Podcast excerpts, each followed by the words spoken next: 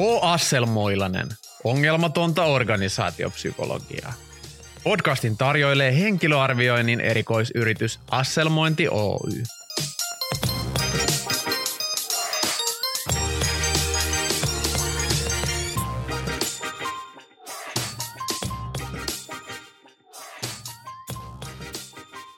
Miten pääset töihin ulkomaille?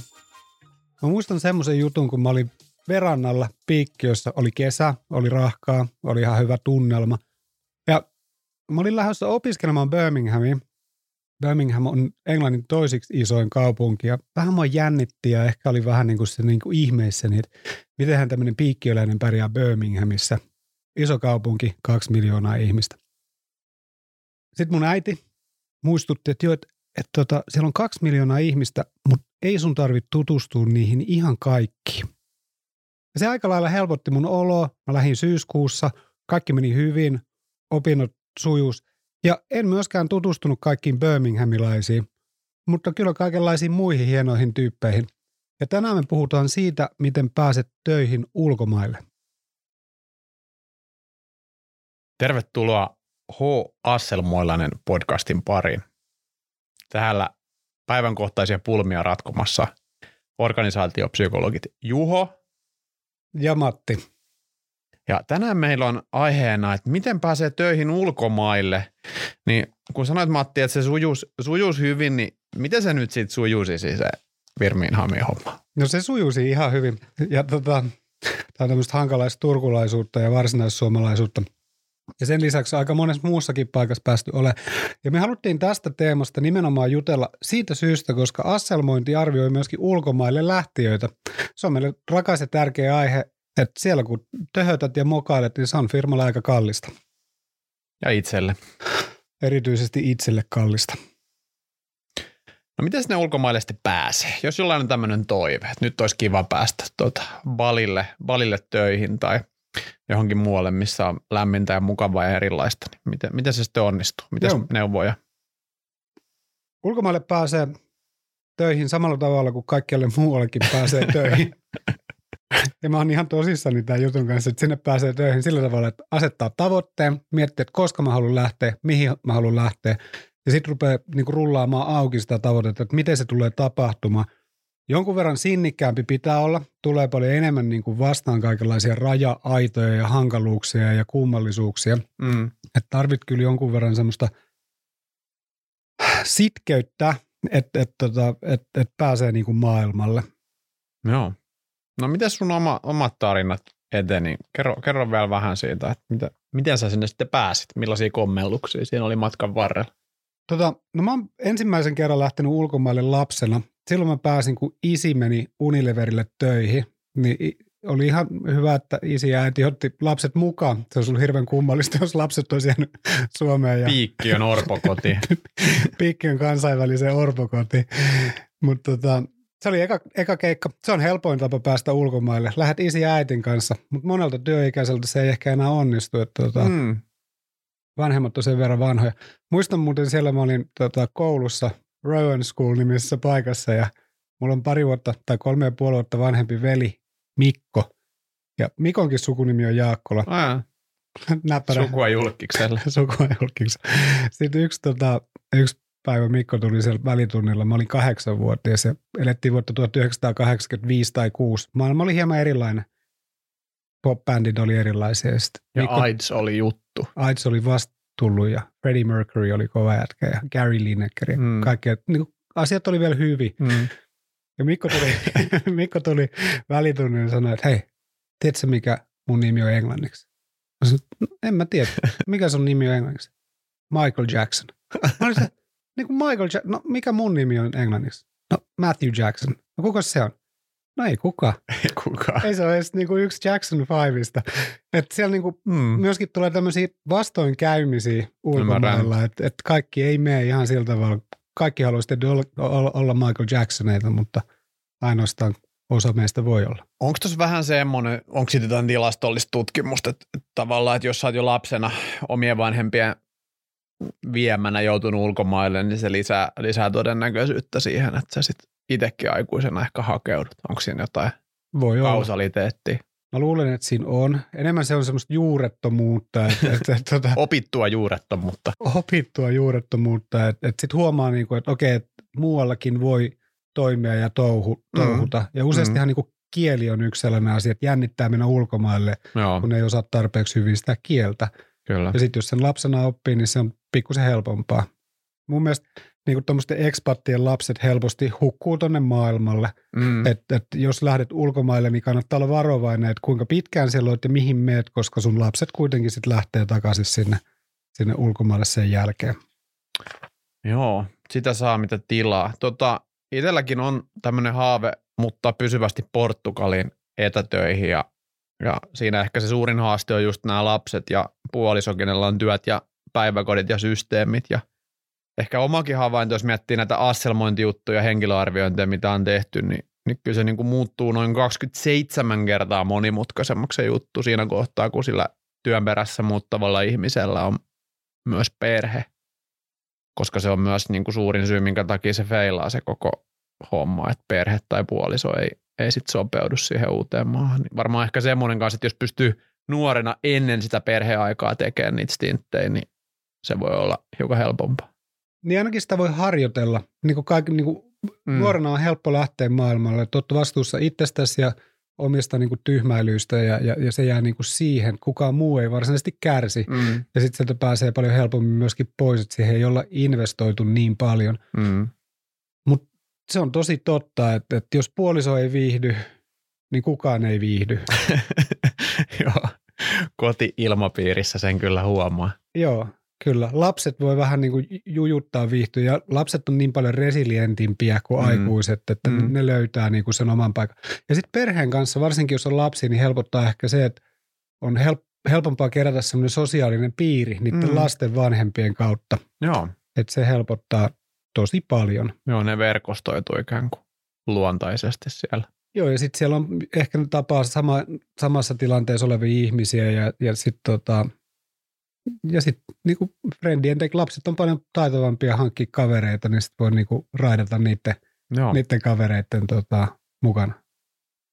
Joo, ja on kuullut ihan sellaisestakin arviointikäytännöstä, missä on niinku työntekijän lisäksi ihan niinku arvioitu sitä puolisoakin, tai että on haluttu ainakin haastatella ja miettiä, että onko, onko tällä ihmisellä myös edellytykset sopeutua tähän yhteiskuntaan.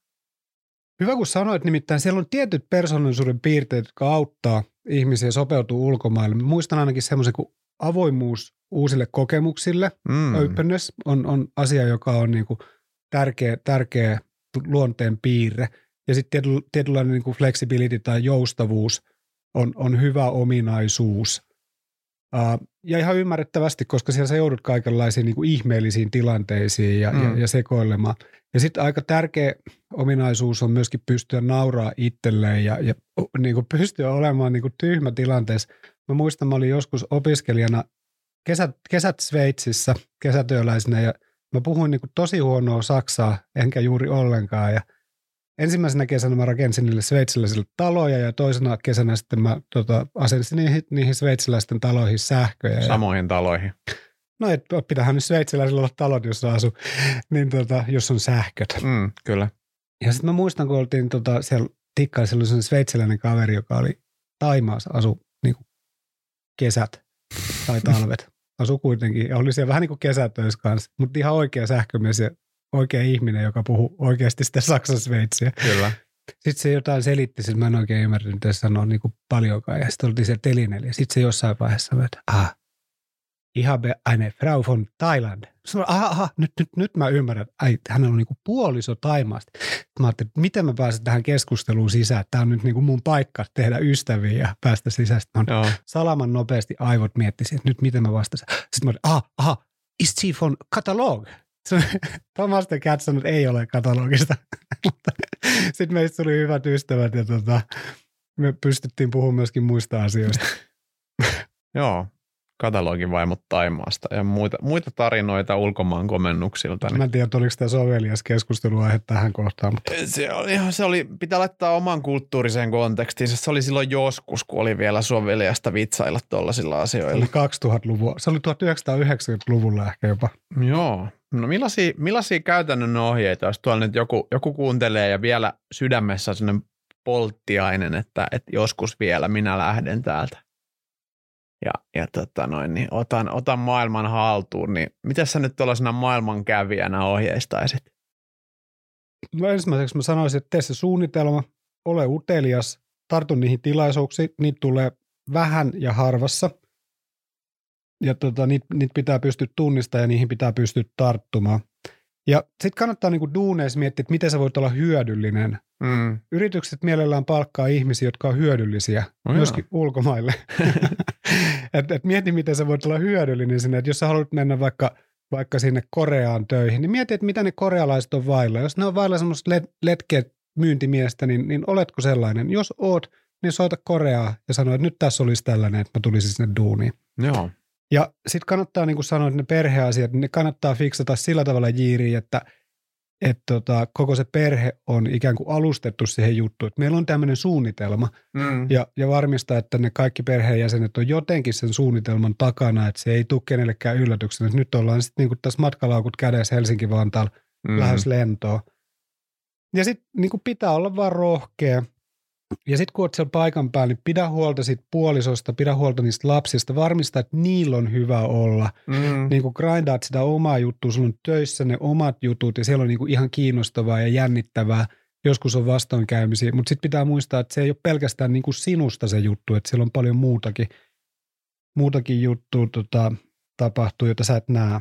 Ja sitten mahdollisimman nopeasti semmoinen go local, hanki se asuinpaikka, mikä sulla on ja mm. hanki bussikortti ja – hanki se tota, jäsenyys sinne CrossFit-boksille, että tota, sulla on ne harrastukset olemassa. Mahtavaa. Joo, musta tuntuu, että tänä päivänä yritykset vähemmän lähettää ainakaan Suomesta käsin semmoisia ekspatteja, että toki jos olet globaalilla työnantajalla, niin ne voisi ottaa sut mihin vaan, mutta että semmoista niinku expat-kulttuuria ei enää samassa määrin ole. Ja sitten semmoinen ehkä, mikä on lisääntynyt ainakin tässä mun omassa omassa keskiluokkaisessa, keski-ikäisessä somekuplassa on se, että jengi lähtee niin kuin jonnekin vaikka Mauritiukselle tai Marbellaan ja et, tai Barcelonaan tai Portugaliin ja tekee sieltä käsin niin kuin Suomeen etätöitä. Että tavallaan se Suomen duuni säilyy, mutta kun sä pystyt niin kuin läppärillä ja kännykällä tekemään hommat, niin se on ehkä semmoinen uusi, uusi ilmiö, mitä mä en ole ainakaan ennen niin kuin samassa määrin tunnistanut. Siinä on varmaan se, että siinä ei samalla tavalla sun ei tarvitse paikalliseen työyhteisöön, että se voi olla hiukan helpompi. Että ikään kuin duuni säilyy täällä kotosuomessa. Sitten sun pitää vaan se asuminen ja muu juttu virittää siellä.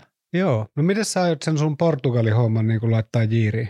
No kyllä tässä niin kuin varmaan se perhe ja, ja puoliso on se, se isoin niin kuin muuttuja. Että mähän voisin sinänsä lähteä vaikka niin kuin saman tien.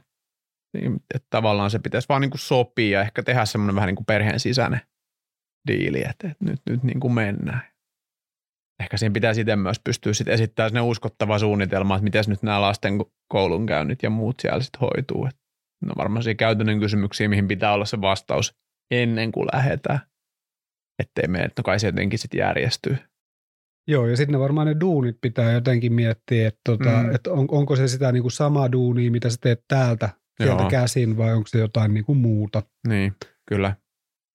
Ja sitten tuommoinen niin työyhteisö on kyllä, vaikka sanoit, että ei tarvitse niiden paikallisten kanssa olla tekemisissä, niin kyllä työyhteisö on jollain tavalla mm. tärkeä. Että sieltäkin niin. löytää kavereita ja siellä on niin kuin kivoja juttulaisia. Kyllä.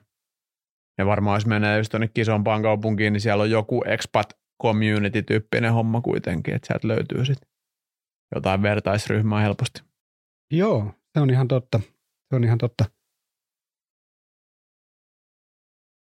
No miten, niin kuin jos tehdään asselmointeja tämmöisissä tilanteissa, että musta tuntuu, että, että ehkä tyypillisempi, mitä mä nyt olen viime vuosina tehnyt, enemmän semmoinen, että ei niinkään, että joku suomalainen lähtee Kiinaan ja sitä arvioidaan, vaan nyt kun Suomessakin on työvoimapula, hallitus ja muut asiantuntijat todistaa telkkariuutisissa, että nyt Suomeen tarvitaan niin kuin skilled labor force – Labor Force, eli Olisi muuten hyvä heavy bandin nimi. Niin tota, tarvitaan Skilled Labor Forcea, niin tota, jos ne tulee keikalla. Niin, niin siis tämmöistä kysytty paljon, että meillä on vaikka intialaisia tyyppejä, mitä me ollaan nyt LinkedIn Recruiterilla löydetty, ja me haluttaisiin palkata ne tänne meidän Keilaniemen toimistolle koodaamaan C++.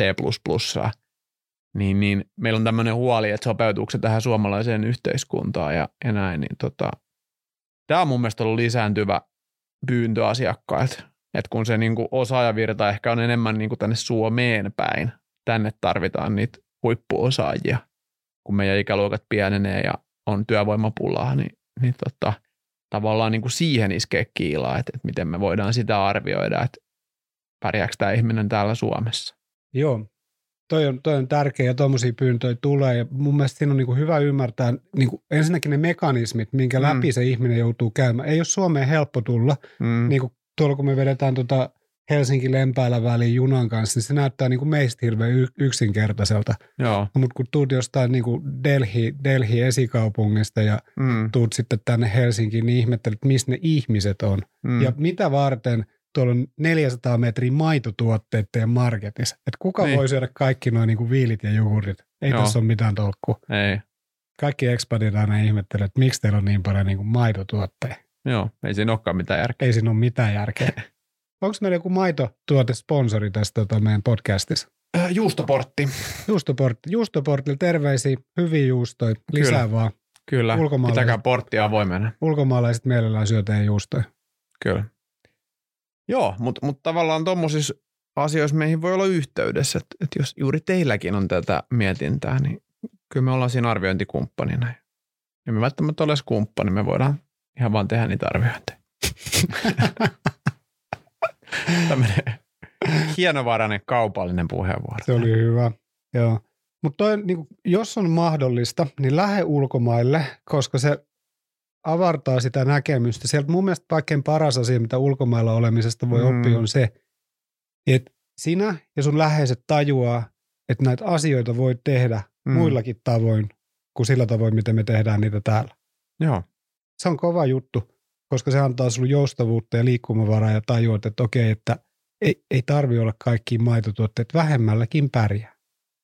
No miten sitten, kun on tämmöisiä mun kaltaisia kavereita, ketkä niinku on nähnyt maailmaa. Mäkin on varmaan niin kuin, on käynyt kaikissa maanosissa ja on niin kuin 30-40 maassa varmaan käynyt ja pidempiäkin aikoja reissannut ja nähnyt, niin, mutta en ole koskaan asunut niin kuin ulkomaille. Miten se tavallaan eroaa? Mitä, mitä siitä saa niin kuin enemmän irti sit jossain niin kuin johonkin muuttamisesta tai asumisesta verrattuna siihen, että on vaan niin kuin vetänyt maailman ympäri matkaa ja nähnyt erilaisia paikkoja? No sä oot jumissa siellä, sun pitää olla niin kuin ne paikalliset, sun pitää pystyä toimimaan siinä yhteiskunnassa, sun pitää tajuta, että, että mistä saat niin kuin leipää mm. ja mistä, mistä saat autoon vakuutukset ja mistä löydät sen tota tyyppi, joka, joka fiksaa sun hanan. Mm. Että sieltä tulee ne kaikki arjen haasteet vastaan. Joo. Ja, ja varsinkin siinä alkuvaiheessa, kun sä oot ihan niin kuin into piukeena, niin silloin ne arjen ongelmat niin kuin menee hyvin – mutta sitten ehkä puolen vuoden jälkeen, kun niin se uutuuden viehätys on kulunut, ja sitten tulee niitä niin potkui munilla, niin sitten se on kyllä aika raskaitakin hetkiä, että miten mm. mä nyt tämmöiset oikeasti, että meillä on tuolla tuommoinen jälkiruokalautasen kokoinen hämähäkki tuolla lastenhuoneen katossa, että miten me nyt toimitaan. Ja onko tämä nyt myrkyllinen hämähäkki? meillä oli ihan selvä, selvä ohje lasten kanssa, että mitä jos te tiedät, mikä se on, niin älkää laittako suuhun. Joo. Että tuommoisia niin pitää olla tuommoisia rajoittavia tekijöitä. Se on ihan hyvä elämä noin muutenkin. Niin jo, ei laittanut yhtään myrkkyä hämähäkkiä suuhun. Se meni niin kuin sillä tavalla ihan kivasti. Joo. Mutta se, niin se, miten se ero siitä, että sä elät sitä arkea, Joo. niitä arjen niin kuin hyviä hetkiä ja vastoinkäymisiä, ja sitten ehkä just näkee sitä, että, että nytkin me ollaan täällä joulukuun 21. päivä, niin ei tonne viittisi mennä piknikillä tonne mm. ulos. Ja sitten toisessa paikassa taas se piknik on se niinku tapa, miten sä toimit siinä yhteiskunnassa. No mitä sitten, kun puhutaan kaikista rasismista ja ennakkoluuloista ja, ja, ja tämmöisistä asioista, kiihkonationalismista, niin olisiko maailma parempi paikka, jos niinku isompi osa ihmisistä kävisi enemmän asumassa jossain ulkomailla, ettei tulisi semmoista nurkkakuntaisuutta? No en mä tiedä, olisiko se yhtään parempi paikka tai huonompi paikka, mutta niin kuin siihenkin kannattaa varautua, että sä oot vähän se kakkosluokan kansalainen. Mm. Niin kuin ei ehkä ole suuri huoli, jos olet tämmöinen kaukaasialainen tota, suhteellisen hyvin englantia puhuva henkilö, niin pärjät aika monessa paikassa, jos olet hiljaa, niin kaikki pitää sua niin kuin paikallisena. paikallisena, jos et ole missään semmoisessa paikassa, jos olet altavastaajana ja sielläkin olet luultavasti joku britti-empiriumin jälkimainingeissa niin kuin siinä Mm. mm. paremmassa luokassa. Et, et meille se on aika helppoa, mutta silti olet vähän sen kakkosluokan kansalainen, että se näkyy vaikka jossain vuokramarkkinoita, että sä oot joku tuommoinen niin kuin Finlanderi. Mm. Aha, no suomalaisilla on ihan hyvä maine, mutta jos olisit joku vähän pahamaineisempi, niin voisi Niin. olla vieläkin vaikeampaa. Et, et, Joo. et siellä oppii vähän näkemään sitä, että okei, että niin kuin altavastaajana voi olla tämän kaltaista. Mm. Ja sitten sen pystyy myöskin ymmärtämään, kun meillä kaikilla varmaan jotain tuttuja, jotka on muuttanut Suomeen ulkomailta puolison tai työn tai jonkun muun perässä, että minkälaisia haasteita ne kokee tällä Mm. päivittäin. Joo. Että ei tämä ole mikään helppo yhteiskunta tullut. Tämä on aika vaikea. Täällä on niinku pimeätä ja kylmää ja kielitaitoista porukkaa, niin ei opi edes niinku tätä paikallista kieltä, että pääsisi niinku porautua siihen yhteiskuntaan sisään. Joo. Joo, tämmöinen niin toiseuden kokemus, että, että ymmärtää miltä tuntuu olla, olla vähän niin kuin vähemmistöä. Joo. Se tekisi monille tämmöisille keski-ikäisille, keskiluokkaisille heteromiehille ihan hyvä. Ja kyllä se tekee kaikille muillekin ihan hyvä. Monilla muilla on se kokemus jo omasta takaa arjesta. Taitaa olla totta. Hyvä. Mitä sä haluaisit sanoa vielä tästä aiheesta? What needs to be said? No ei oikeastaan, ei oikeastaan muuta, mutta haluaisin ehkä sanoa sen, että, että jos se paikka tulee, niin iske kiinni ja lähe ja maailmalle pääsee takaisin, eikä tarvi tutustua kaikkiin niihin ihmisiin. Lähde menee. Lähde menee, lähde vetää, Mm. lähde pakkaa laukkui, tee se suunnitelma ja, ja sitten katso, että kuin kävi. Jos yhtään haluat. Mun mielestä se on semmoinen juttu kanssa, että kannattaa miettiä, että okei, että onko tämä niinku semmoinen juttu, mikä sopii niinku mulle ja onko tämä mulle tärkeää. Mulle se on ollut tärkeää, monelle Mm. muulle ei ole ollut tärkeää. Oman näköistä elämää. Mm. Semmoista. Ja sitten maailmalla oppii myöskin kieliä ja kulttuureja ja toimintatapoja ja kaikki vekkulei muita taitoja. Näihin kuvia tunnella. Kiitos Juho.